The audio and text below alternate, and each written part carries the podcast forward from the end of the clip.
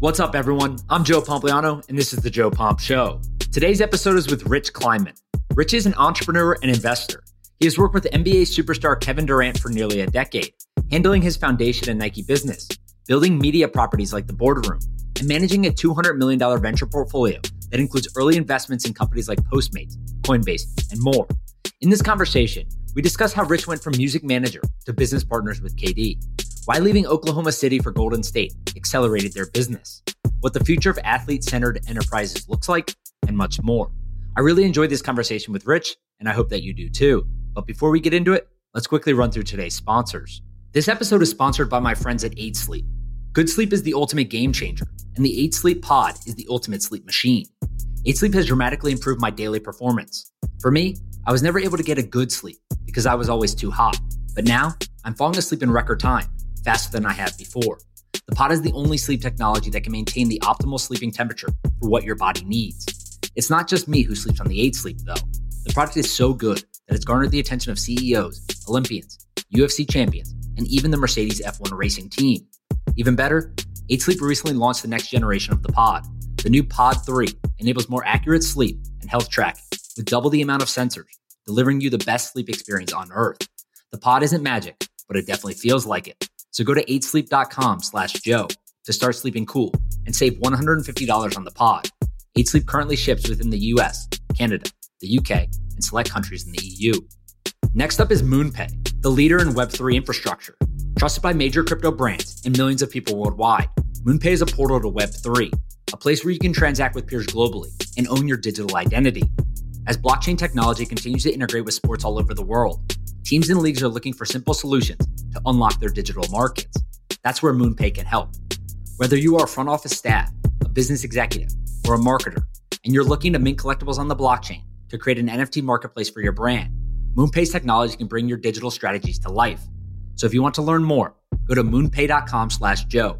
That's moonpay.com slash Joe. Joe Pompliano runs Pomp Investments. All views of Joe Pompliano and his guests are solely their opinions and do not reflect the opinions of Pomp Investments. You should not treat any opinion by Joe or his guests as a specific inducement to make a particular investment or follow a particular strategy, but only as an expression of his personal opinion. This podcast is for informational purposes only. All right, let's get into this episode. All right, Rich, let's do this. Let's start with your background. Uh, most people know who you are now as running the boardroom, 35 Ventures, business manager, so forth with Kevin. How did this all start? How do you get to this position? I feel like I hear people all the time, they're like, want to be in this position, but this Yeah. wasn't always this way. How did this happen? Yeah, I mean, I think it was like a collection of experiences. You know, I grew up in New York City. I was obsessed with hip hop and obsessed with basketball as a kid. And I wanted to play basketball professionally. I mean, everyone does that loves the sport. But I knew at a pretty young age, you know, sophomore, junior in high school, it was pretty clear I wasn't going to play professional basketball. But at no point did I think of doing anything else. For me, it was like, all right, well, how do I stay around this? How do I stay around this energy and this culture? And randomly ended up in the music business. You know, I had no intention of being in the music business, but I think at that time with hip hop exploding in New York and me being in New York and being such a fan, I was cool with it. I figured that that would take me ultimately back into the sports world and I was right. So, you know, it was a lot of experiences in music as a manager, as a music supervisor. I went to work for Jay-Z for a while. Um, but when I ultimately went into the sports world, what was amazing for me timing wise was the sports world in a lot of ways was starting to model a lot of what had happened in hip hop in terms of this creator economy and having like talent at the center and then a major enterprise built around it. So when I met Kevin, you know, he had those aspirations. So for me, it was like, okay, here I am now managing one of the greatest players in the world. He wants to build a business. I have all these experiences and all these contacts from the last 15, 20 years of being in this space. And now we're going to do something that's ours. And, you know, that I couldn't have even dreamt up. And the fact that it was him, and I think all partnerships, when you look back on it, it's obvious. It's like, of course, our two personalities mesh in the form of being able to build a business together.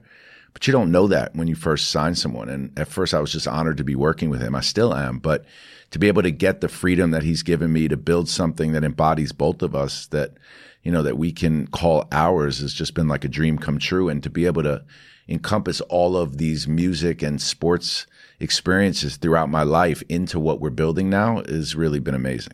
Have the ambitions changed over time? Like, did you know right when you guys started that it was going to be beyond just managing, right? Like, I think some people think of managing an athlete as some kind of smaller task and things like that. But you've taken a completely different approach where you're truly an entrepreneur and a business partner with him. Yeah. You're investing, you're building companies, you're doing all these things. Was that always the ambition or has that changed over time? No, I'm all ambition. I don't think I could be satisfied if I had any level of success. And I'm proud of that. I'm happy with that. So, you know, I knew that managing somebody was going to give you the opportunity to do more. I knew that management didn't look like it had looked when I was growing up and what I thought. And there was examples of it, especially in music.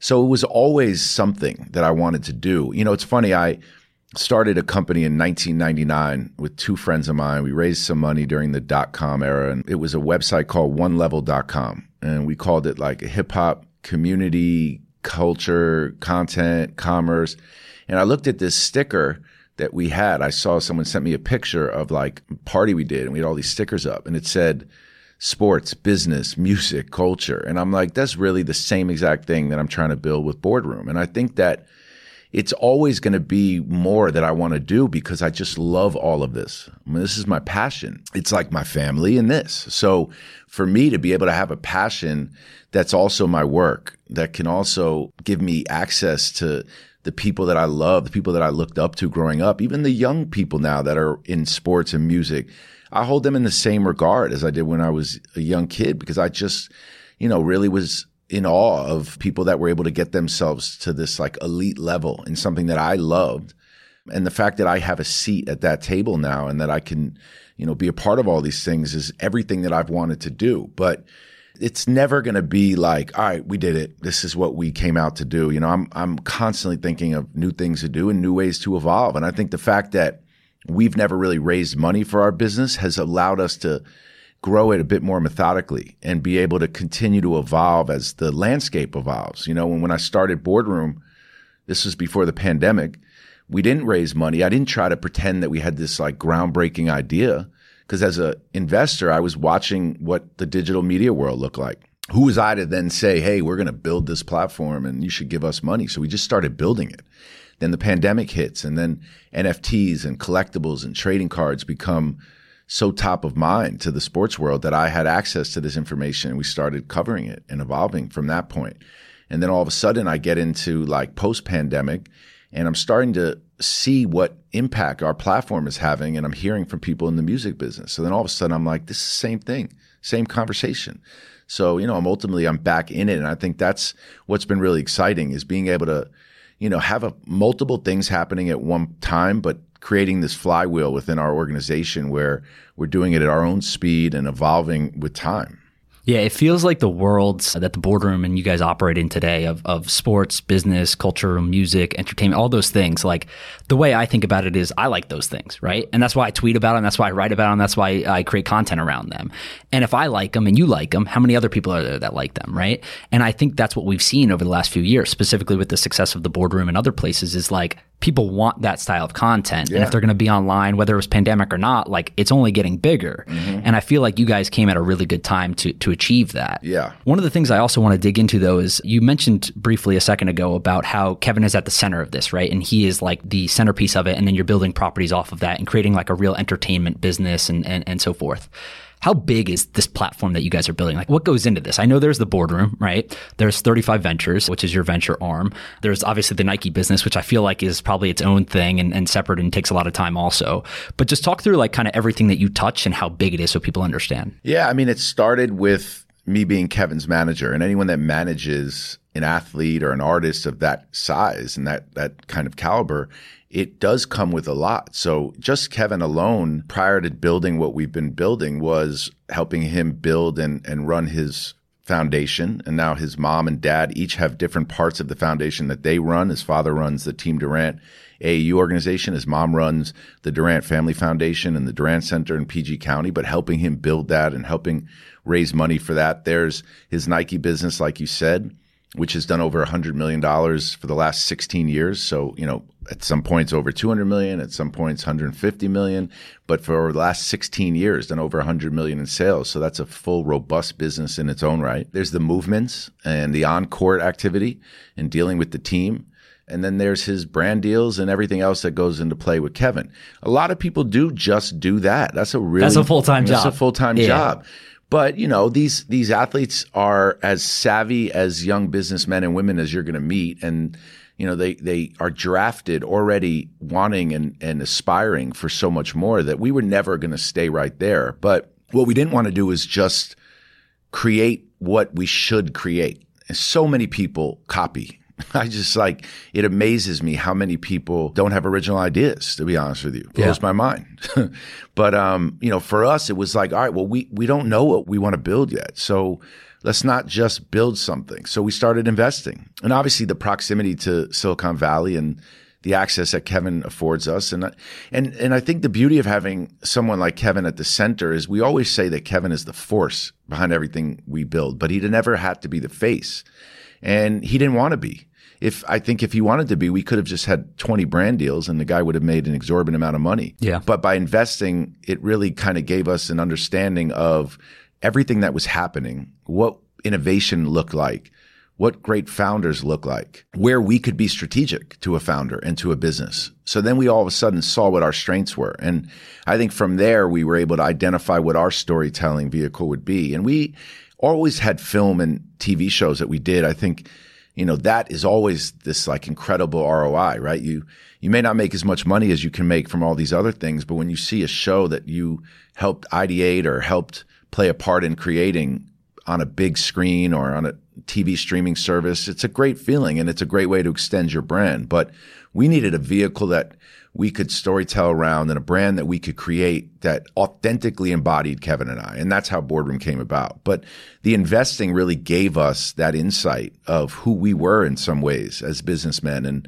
where we could make an impact. And the access and, and information, you know this, just from being an investor, you learn so much. Yeah. It feels like one, there's only a select number of athletes in the world that can do this, right? I think that it's becoming more common and maybe that is expanding and there's there's more and more every year.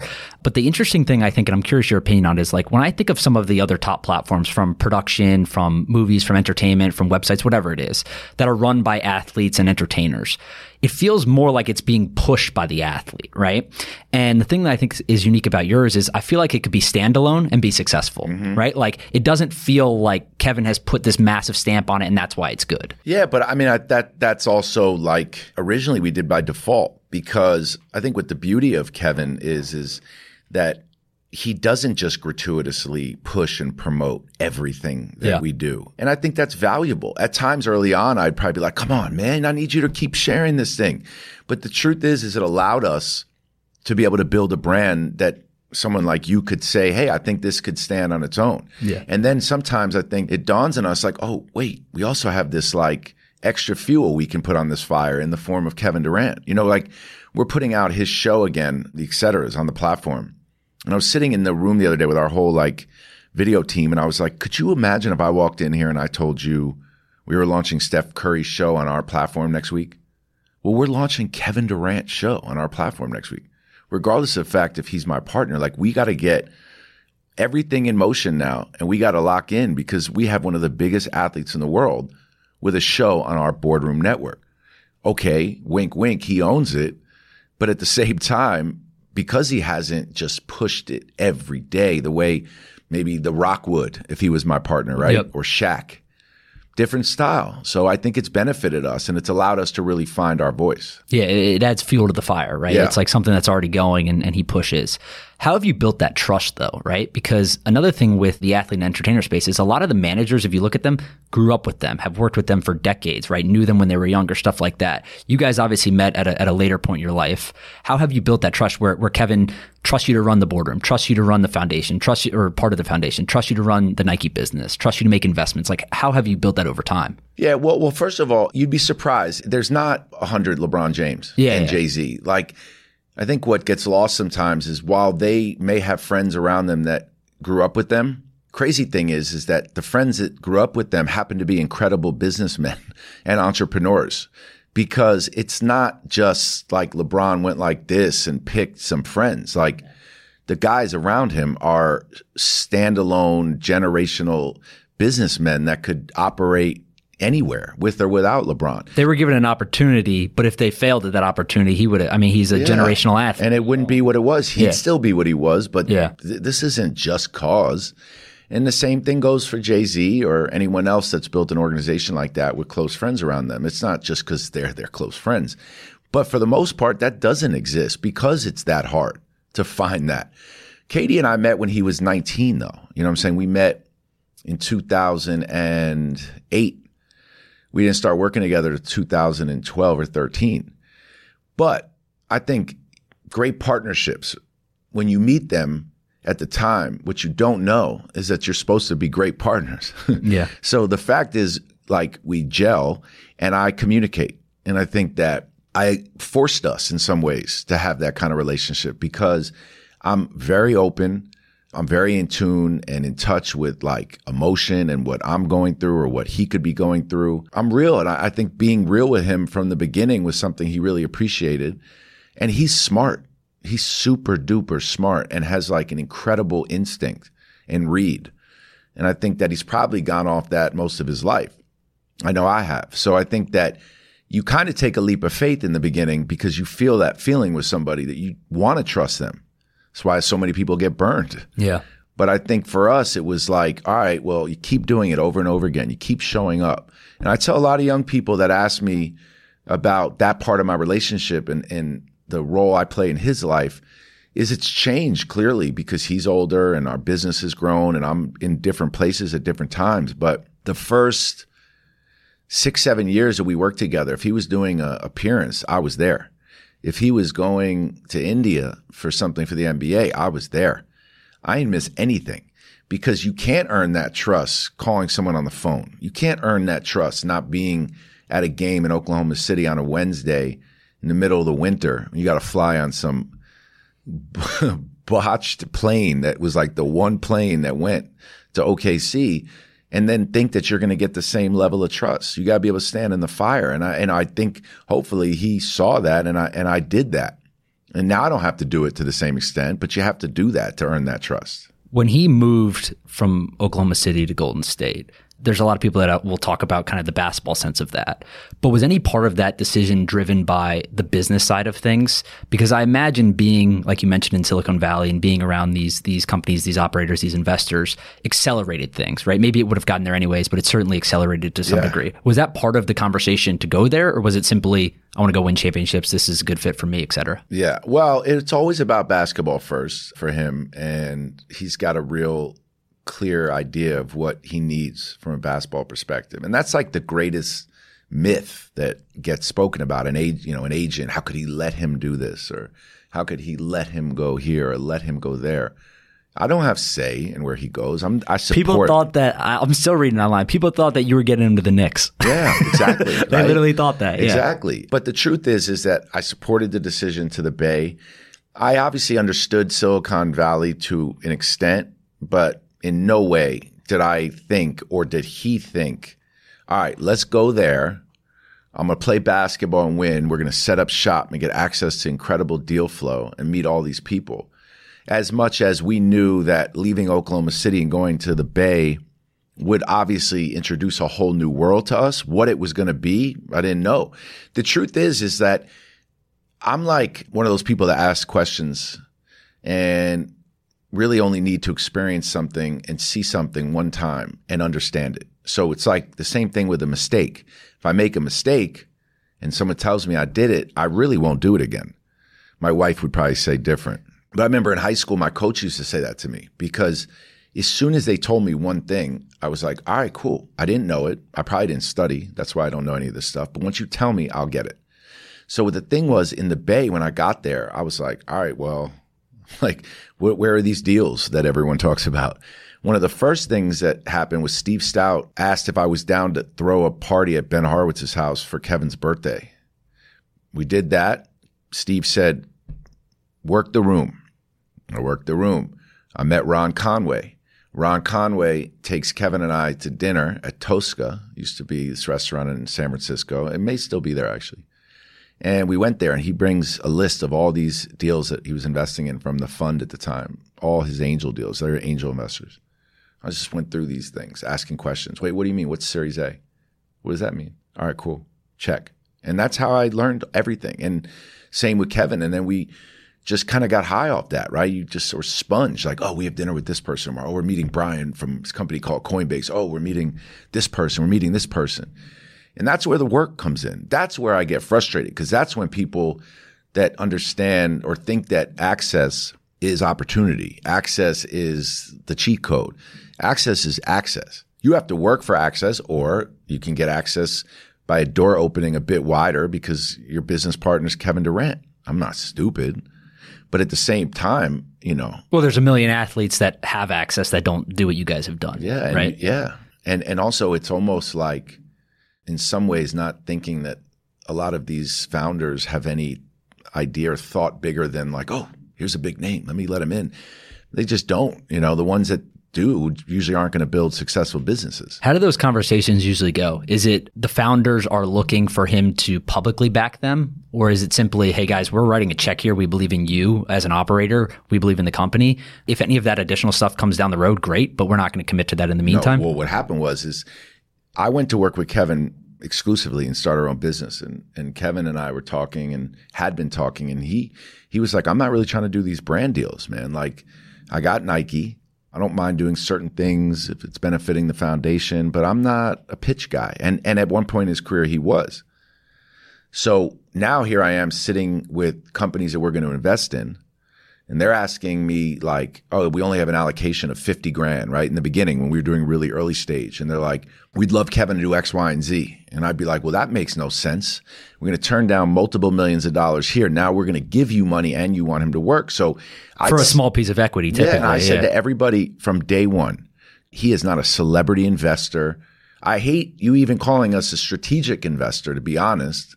Every investor should be strategic we're investors and there's a different value add from us. And Kevin can do something for you when appropriate, like an investor would. And so will I. And it's going to be coming in different forms and fashions. It's not always going to be like you get to have him on Instagram. Here's a secret, guys. He's not pushing our stuff on Instagram for our business. That's just not who he is. Now find the real value in who we are. And I think we did. We found the companies that valued who we were as a partnership that understood Kevin's power and how he could have an impact on a company without having to tweet it or post it or wear a jersey of it and walk into the arena holding something. It's just not who he is. Yeah. I would argue, though, that that's a huge advantage, his approach to it and realizing that, though, right? Because a quick story a founder the other day told me, I won't say the company's name, but he met with LaMelo Ball, right?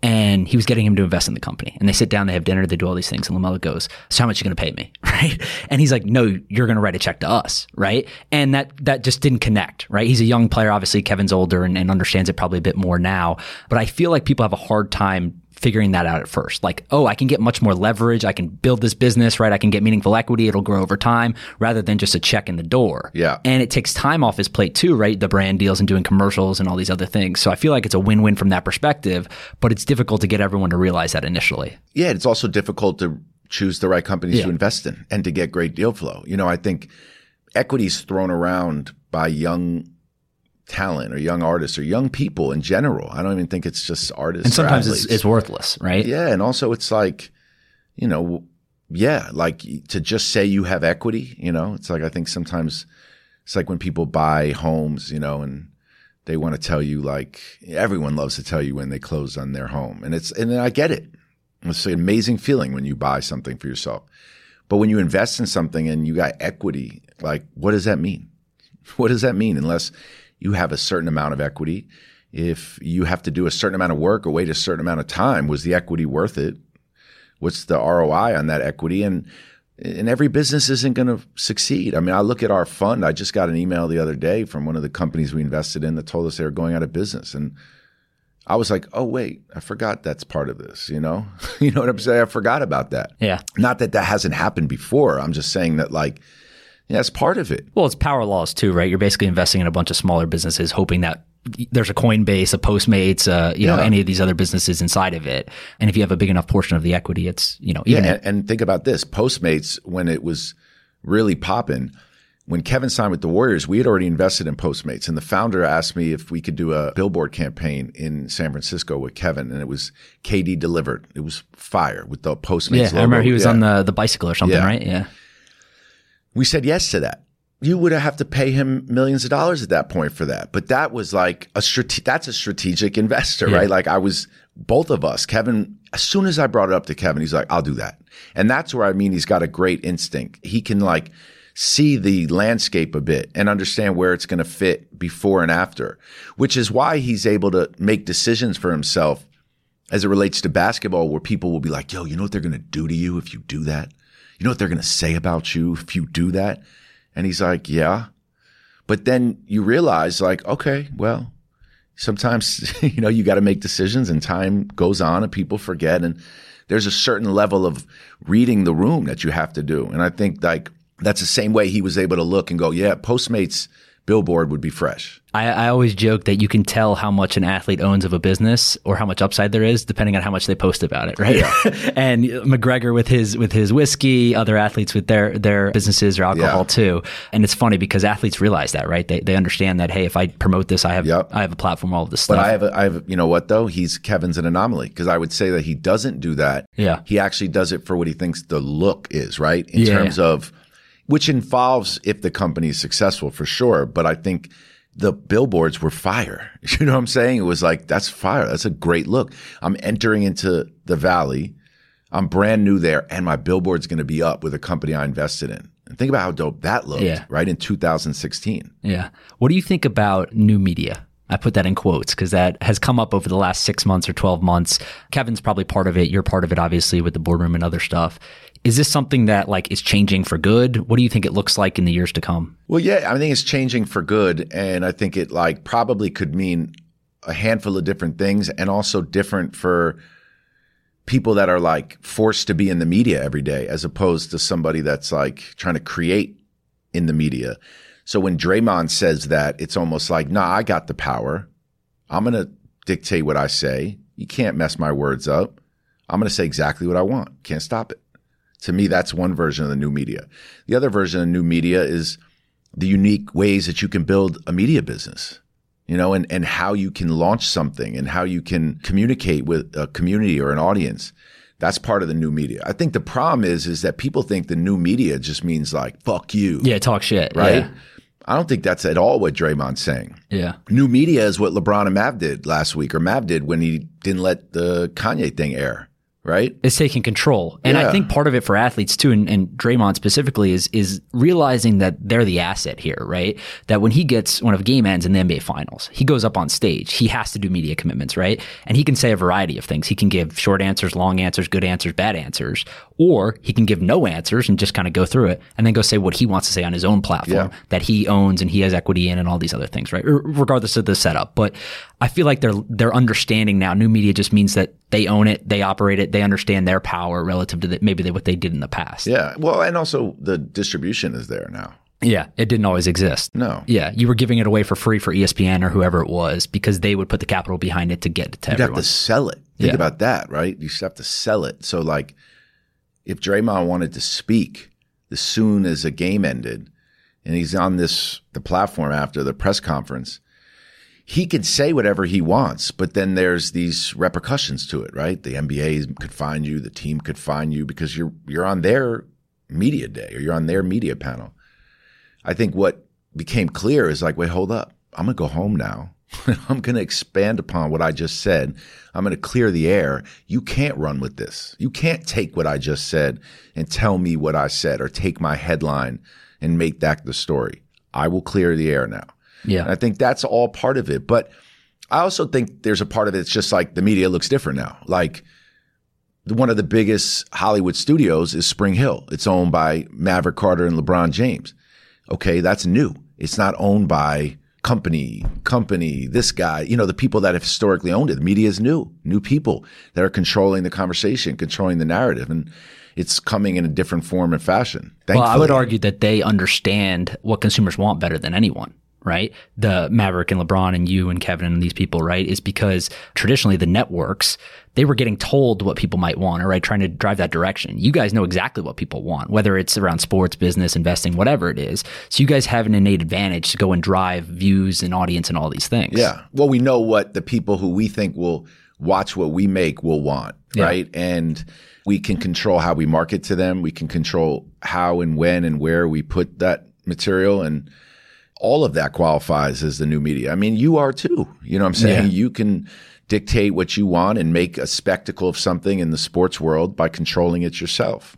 And if you went and auditioned for a role at ESPN 10 years ago, 15 years ago, you may not have got the job. Yeah. You know, and you wouldn't have had a platform. Yeah, I think most people understand today the most powerful thing you can do is tie things to your name, right? Yeah. And it's the reason we talk about this all the time. When I first started doing a lot of this stuff, people see what's going on, right? They see they see things are are going well and whatnot, and they want you to go do these things for them. And that was like the the biggest thing for me initially was just understanding that it's going to be way more valuable in the long run if you just keep everything and you build it on your own. You obviously have to have the ability, the drive, the ambition, capital, all of these things, right, to be able to make this happen and build a real business, which isn't easy. But I think that most people understand today that that didn't understand it before. Yeah, I mean, well, think about it. Even when I tried to get you to come join a boardroom, I remember one of the things I would always say is, "You still are Joe Pomp. I'm not trying to get Joe Yeah. Pomp to be boardroom." It sounds like you're about to pitch again. No, I'm not. I promise you, I'm not going to pitch you. I gave up. I gave up. Now I just come on your pod whenever you ask. But um, yeah, I don't think you can walk in the door, talk to someone, and not be cognizant of that and be like, Yeah. "All right, well, you can't do X, Y, and Z." Those words don't work with young people anymore. Those don't work in this climate. You can't say that, and it's not actually like you will be left behind trying to approach partnering, collaborating, creating, building by thinking that when you join with somebody that you're just going to consume them. That like, all right, I love what you've built, love who you are. Here's a check, buy you, and now your your name is no longer Joe Pomp. Your name's Boardroom. Yeah. it's just it's not going to work anymore. Yeah, I agree with that. Is there anyone that you guys look up to on the business side, like within sports specifically, but even elsewhere? Is there anyone that you guys look at and say, hey, we really like what they're doing? Not necessarily to copy or emulate or whatever, Yeah. but just you're driven by, right? You say that they're doing a great so job. So many people, yeah, for sure. Historically or currently? Both. Both. I mean, historically, like Jimmy Iovine has been a major, major, major motivation and inspiration for me. You know, everyone that I was able to like be around and meet in the music days that built these like enterprises for themselves really learned so much from my time in the music business. Obviously, you know, we've talked about LeBron and Mav and Rich and Randy and what they've built, but you know, think about the amount of athletes with successful businesses now. It's incredible. But I think like from a media perspective, I look at a company like Vanity Fair. I think that you know that's been a north star as I start to look at what the potential could be of what I'm building. I think there's elements of what Hypebeast and Complex did that were really incredible over the last 20 years. Kid Steven Victor in the music business, I think is incredible. I mean, I think people that like carve out their own niche and their own identity and their own thing, ready, no matter what size it is, is I never look at it from the scale and size or how much money. I look at it from like, is a unique? By the way, I had to look at myself like that when we were building boardroom. I'm like, I, I got to make sure because obviously LeBron and them built and Mav built the blueprint in the beginning, right? I was around Jay Z. He built the blueprint in the beginning. So you take elements of these things from people, but you got to try really hard not to copy people. They're so, I'm telling you, we talked about this earlier and even before we got on air.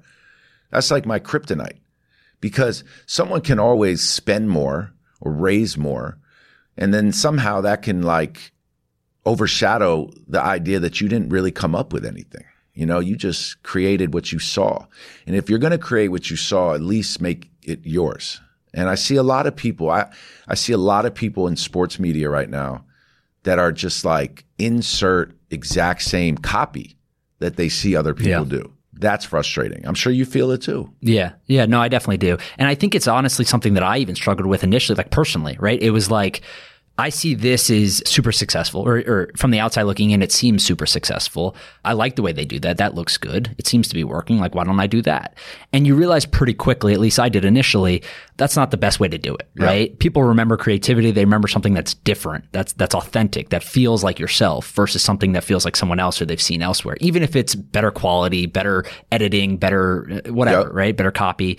If it's authentic and it feels different, they they respond to that much better than they would else. Well, think about it. So in the last year, we've started covering music on our Instagram. We're putting up real estate listings and these kind of unique videos that you can only find on Instagram, right? Yeah. So in that way, like we're all taking some form of inspiration. Yeah. But when you look back at like, okay, where is it coming from? What's the brand that is now going to put this out again? And is it real to you? Or are you just putting it out? You saw it got a lot of likes somewhere else. Maybe people just- like yeah, it. or if you think it's looks good on someone else's platform, that it should look good on your platform. But what I think new media also represents is like a credibility and a believability. So everything that I want to put out on boardroom, it's part of my life. I was in the music business, right? I I looked at it this way. Here's the thesis: if I'm in the boardroom, this hypothetical boardroom, where people are now wearing sweatpants and sneakers and they're all different shapes and sizes and genders and races. It's not what people thought boardrooms look like. What do I talk about in there? What goes on in that boardroom? It's not just during the meeting. What do you talk about when you walk in and you're catching up with everybody? You might talk about sports scores. You might talk about crazy deal you saw. You might talk about some wild listing you saw, some home that was sold. Drake just bought this.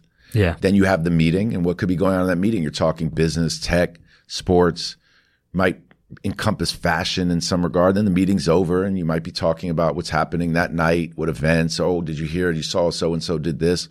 And I just try to keep it in that lens. But if you're not really having those conversations and you don't really understand it, you're not really in it, then you shouldn't do it. And that's part of what new media is to me right now. If we had a list of the most entertaining athletes on Twitter, where's Kevin? Is he is he one? one. Is he one? Yeah.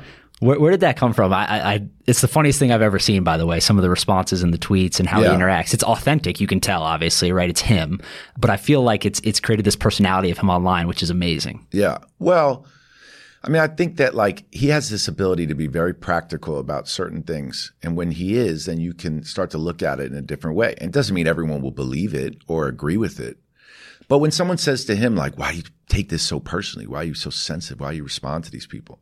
He could flip it and be like, well, look, I'm on these platforms. I have no idea who these people are. They're talking wildly about me. I'm seeing it. And with my fingers right here, I could come back with some funny ass comment right now. Yeah. I'm going to snap back at them. And there's no harm, no foul. Like at that point, it is probably what the platform was made for and built for. Now, I think that where it's gotten dangerous, not for Kevin, but in general, is that that's allowed everybody to have a point of view and everybody to Say stuff that they wouldn't say to you in person either, Oh, right? yeah, or just talk on your life, on your business, on you know people that have a following that can just speculate or or spread a rumor or or gossip that because of the power of that platform can dictate reality. Um, so I think you know from that standpoint, it has real life ramifications when it's that type of stuff. But for KD to snap at some fan or some or Michael Rapaport or somebody that's like saying some wild shit on Twitter, like you know you like it. Everyone likes it. You think it's funny. He's clever. Then you go and you say, "Oh, I wish he wouldn't be so sensitive." Like, how do you really know he's sensitive? Because you know whether some of these things affect him or not, we're all humans. Certain things affect people. He's not immune to that. But if he has fun with this platform that is at his disposal that he's on, and he sees somebody and he reads his mentions and somebody says X, Y, and Z about him, if he has fun with it and you know you have fun reading it, I find like it's just part of this era right now. And I think it's going to be really representative of this era. Yeah, I totally agree. I want to talk about 35 Ventures. I believe the numbers, the first fund was 30 million invested, 200 million on paper valuation now, give or take. Opening a second fund, I believe. No second fund? No, well, we ne- we never operated as a fund. We called it a fund. We Okay. invested from the balance sheet of the business. We never got outside capital. You know, So never raised money, never did no, just never raised money for anything we've done. Gotcha. We are going to, but we've never raised money for anything we've done. That's But- what I was going to ask because it seems like, given the track record, now you have this this flywheel, right? Where you have the entertainment side, you have the media side, you have the investing side, you have everything now, where you can kind of dictate things. You could probably raise a lot of money, right? Not only from institutional partners, but other athletes, Yeah. other individuals.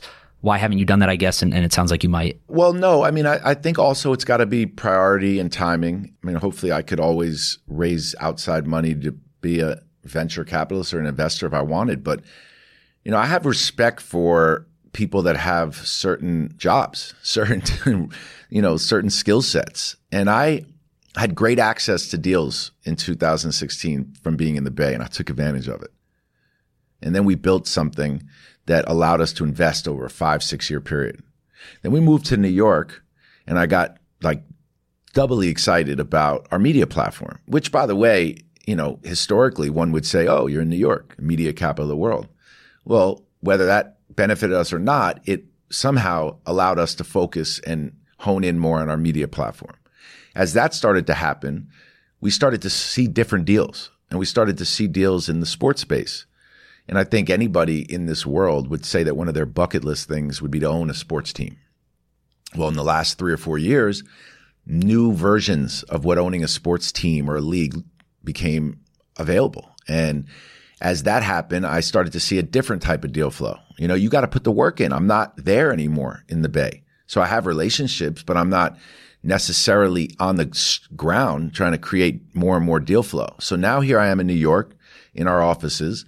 We have a staff growing every month because of our media platform. How many employees is the whole business now? Like 40 something. It's a lot of employees. Yeah. Most of them for boardroom. Yeah. And when we started seeing some of these investments in sports, we started to see like, wow, this is actually a something we would love to own. You know, you have to think about investing as you're owning this thing. You want to own it because you're investing any equity in something. You want to own it. So we had had some success in venture. We weren't seeing the same type of deals. We still have great deal flow, but we weren't on the street in the valley anymore. Now I'm seeing sports opportunities, things that I understand even more and things that I say, well, you know what? If we could invest in MLS and we can tap into what an MLS community looks like and fan base looks like, not only is this a sound investment because we were able to get in a good valuation, but look at this incredible access that we get for our platform. Now I can have unique offerings from our team and from this league that only boardroom can get. And then we go ahead and we do the same thing in women's soccer, NWSL. I'm obviously bullish on women's soccer and the league, regardless of the report, which was awful. But now the league has to focus on having the right owners in place and building this the right way. But you know, women's soccer can sell out a stadium in America of 80,000 oh, yeah. people and our best players in the world are here. So all of a sudden that became another unique offering to my media platform. Paul Rabil, PLL. Well, I could invest in another tech company or I could invest in building this lacrosse league with a rock star founder and his brother's a rock star founder. And now all of a sudden I have that unique offering for my platform. So it was clear that as we close the first fund and the business is all kind of rolled up in one now, that we can invest in sports and keep seeing that as a great asset class that we can keep long term, but also what incredible muscle that is to help build Boardroom and our media platform. Yeah.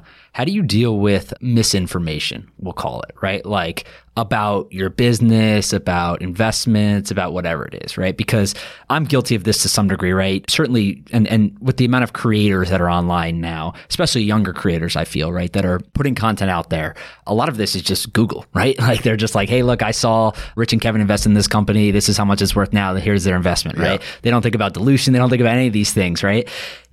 Do you guys think about that often? Is it's kind of just like there's so much of well, it because of his status that you can't yeah. do anything about it? Well, well, the misinformation about him as it relates to like him playing or some of the shit that came out this summer, that's frustrating. The misinformation as it relates to our business is different because, you know, when they did an article in the New York Post or something about Kevin and my business or something, they said that like we had made a billion dollars on something. And I was like, no, but everyone knows KD United just to make a billion dollars in this thing. Right? On like one deal? Yeah, or, or, or our fund or something like yeah. that, right? So, you know, that kind of thing is, it's sloppy. Yeah. Not sloppy on the New York Post. It's just like they must have Googled it, like you said, or yeah. sought out information and someone else confirmed it. And that happens a lot, unfortunately, because of the amount of information that's out there. But what I've realized is unless something is said over and over and over and over again, people don't tend to really believe it. And there's such an opportunity the next minute, the next day to reframe the conversation, to rechange yeah. the narrative. So as soon as I see something that's off, I'm like, all right, well, this is not, this isn't being read right. I had someone come meet with me today. It's a friend of mine. And he was like, man, you're doing so many things. I'm like, yeah. He said, what are you most focused on? I said, boardroom. He goes, the ESPN show. And I was like, God damn. But then I just realized like, how long ago was that?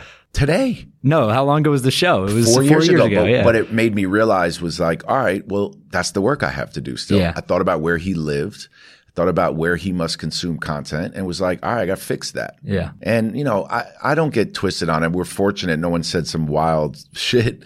You know, they have numbers off or if they call me KD's agent and like, you know, in some ways minimize what we've built, like it, that's fine because we can fix it. You can fix it the next day. You can change the narrative in one minute. Yeah.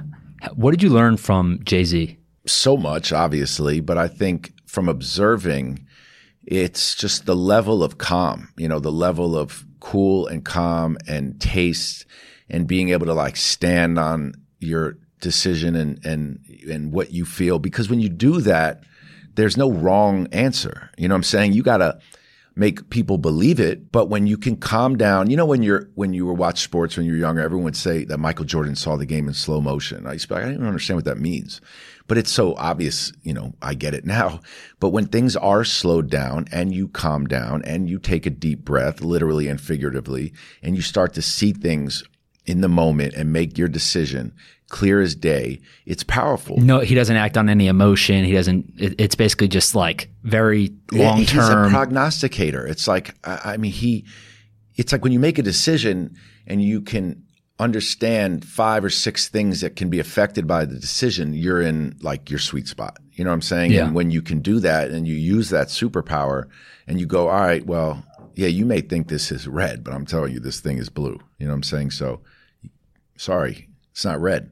And then all of a sudden it's like, oh shit, it just turned into, it's blue now. He was right because he had the time to relax, see all the angles and make his decision. And I think it's that. I mean, there's a million things, but just being able to like lead by example, by being so cool and calm and making sound decisions and having the ability to like make a decision that everyone else may not have made is a tough thing to do as a leader and CEO. Who's better at fantasy football? I am. So, for people that don't know, you're in a league together, right? And Yeah. I, I, there's a bunch of other people in the league. It's been running for how long? Like 10, 15 years, something like 15 that. years, yeah. It's a long time. Yeah. Have you won the league? Yeah, twice. Oh, wow.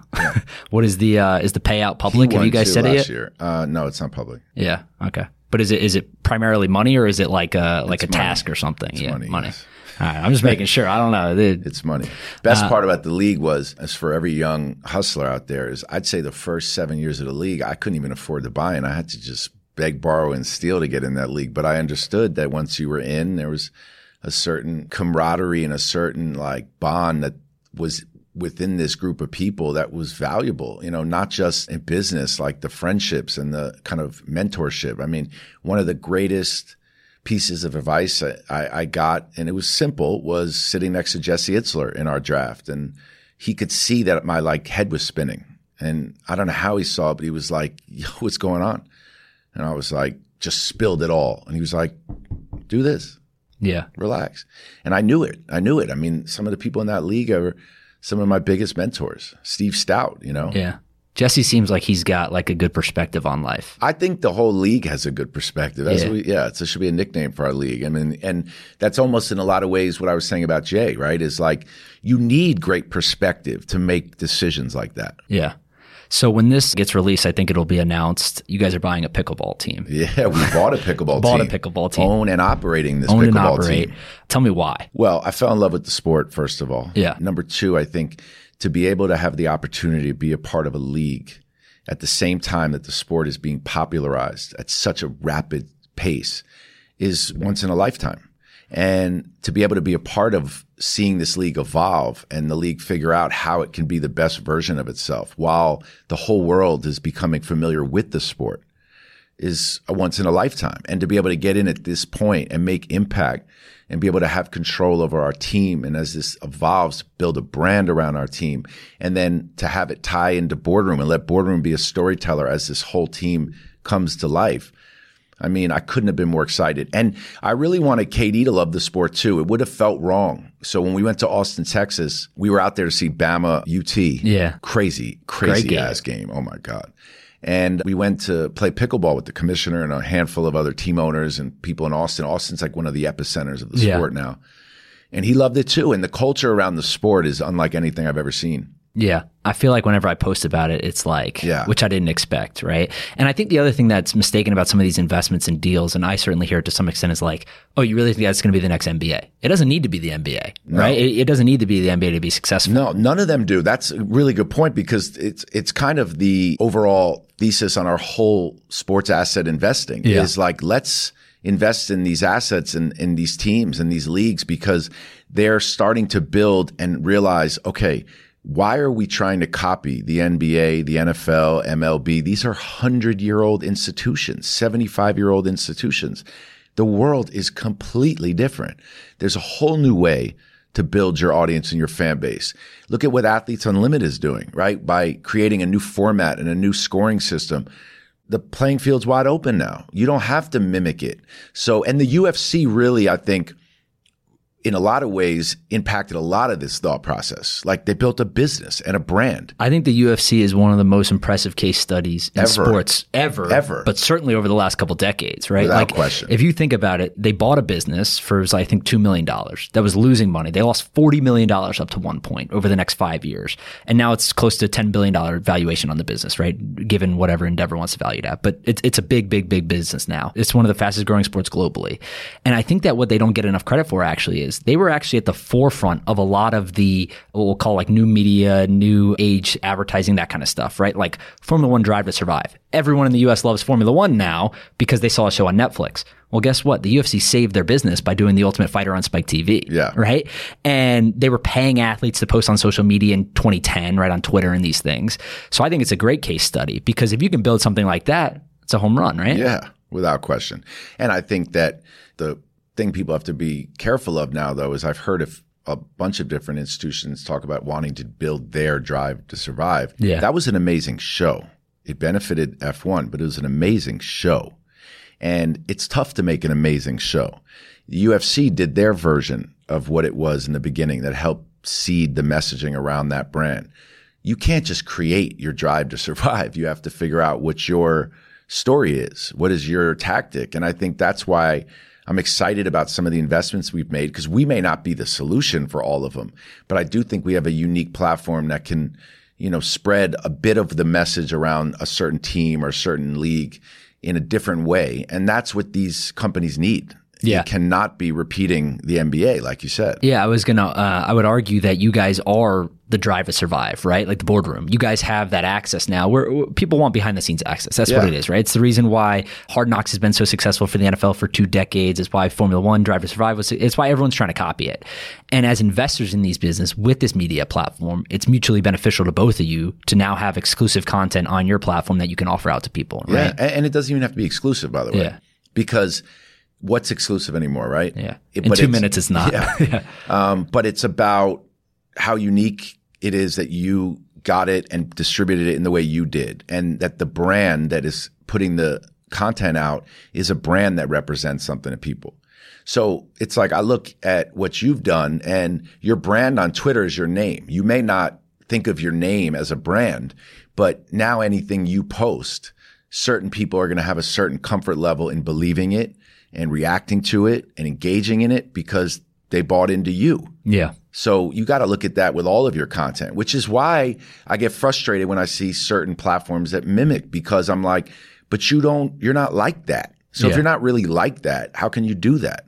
Right? Like it's clear as day how our content now is different from some of our peers.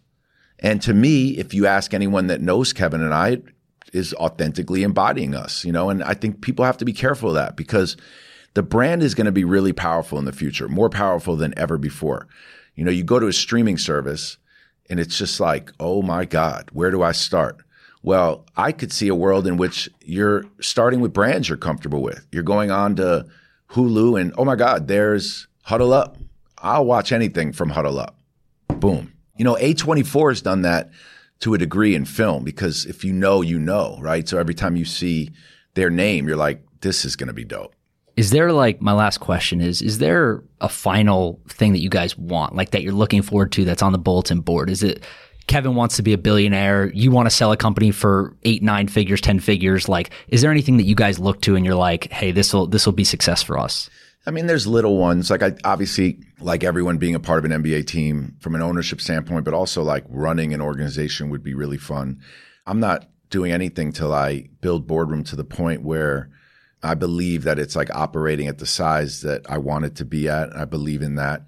But I, you know, I just love this stuff so much. I'm 45 years old, but I always refer to that as young old. Whereas like, I'm not young anymore, but old people think I am. You know what yeah. I'm saying? And I have a lot of experience, but I have so much experience to be had in front of me that my biggest mandate for myself is just like to be able to keep doing this, like as long as I can, to really be in the game, to have a seat at the table, to have a voice. Now, I don't think I'm going to be the richest person in the sports world by far, but I think I'm different. And I think people can acknowledge that the way I've come about it, the way I've got here is different. You know, you can't point to someone that has the same story as me. I like people like that. You can't find another Michael Rubin. So whether Michael Rubin had billions of dollars or has 500 grand, there's not another one of him. And to me, that's what's dope. Like carve your unique path and stay there. And to me, it's like, I feel like, you know, I'm fortunate enough to have carved a unique path and now I got to really cement it. And, you know, I think people also got to remember that you live a long life so when you're having a little bit of success or you feel really good about what you're building, you know that it's not going to stay there. You have to be able to evolve and adapt and reinvent yourself. I've done it so many times in my life, but I haven't changed who I am. So if I was a manager of producers and artists, or I'm investing in venture or boardroom or show I'm doing, same way in every room. Talk the same, act the same. It's just like my story you you may not think of it this way, but I certainly do because I've had people tell me before. But a lot of young people in sports look up to you. They say, "Look, Rich was in this situation where he wasn't a player, right? He wasn't a, a, NBA player. He wasn't in a professional sports league. He wasn't an agent. He wasn't, you know, working with these guys, brokering deals, that kind of stuff. But he he worked his way through these different jobs, and now he represents one of the highest, one of the highest earning for sure, but one of the most, one of the biggest figures in sports. And not only do you represent him from a management perspective and everything else, but you built these businesses. A lot of this, I assume, has been done through what you were talking about earlier, right? Just relationships, really. Is there advice that you you tell people when they ask you this kind of stuff? Like kids come up to you and they say, Hey, look, I want to be in this position. I want to work in sports. I, I want to be in a similar spot you are. Yeah, I mean it's it's like I still look up to so many people that that's dope when I hear it. It's also odd, but I would say that it's like now, I don't know if I realized in the moment like wins are wins, little wins are wins. So if you Google me right now and write my name in New York Times, there's an article in 2005 about me and this other guy Damon DeGraff as like the big managers in the DJ world, biggest celebrity manager. I was getting interviewed and I'm like, I got this guy going to DJ this party. This guy's doing this person's party. I'm making this. I was at Tom Cruise's wedding and I'm like talking all this shit. This was 18 years ago that I was a DJ manager. Like I was a manager of DJs, what I did. And I, I was, a, I was living it and I loved it. And it was an incredible, incredible win in my life but I didn't stay there at all. Then all of a sudden, one of the people that I'm managing, Mark Ronson, we decided to start a label together. Now I'm on a record label, but we didn't build Roc-A-Fella. It didn't turn out to be the biggest label ever. But in our studio was Amy Winehouse and J. Cole and Mark and Wale and all Meek Mill, all these people coming in our studio back then. That was a big win for me. Another win. And I took that and I so got just a job. keep going. Just keep going. I got going. a job yeah. at Jay Z's place and I just kept going. And I think the biggest thing is to just like keep going, enjoy those wins, stack them. Everyone can't be Mark Zuckerberg or Kevin Durant or these people that make money right out of high school and college. You got to go. You got to keep doing it. Yeah. I love that. All right, that's it. Thank you so much. I appreciate it. Everyone that's listening or watching, check out the boardroom 35V, Rich on uh, Twitter, Instagram, etc. They're amazing. They're doing great stuff. Thank you for doing this. Thanks, Joe. Appreciate it, brother. All right, everyone. That's it for today. I hope you enjoyed this episode. And as always, I appreciate you listening to The Joe Pomp Show. Make sure you subscribe to the podcast on Apple or Spotify so that you don't miss any episodes going forward. And if you are looking for additional content, check out my daily newsletter at readhuddleup.com or follow me on Twitter at Joe Pompliano. I hope you have a great day, and I'll see you next time.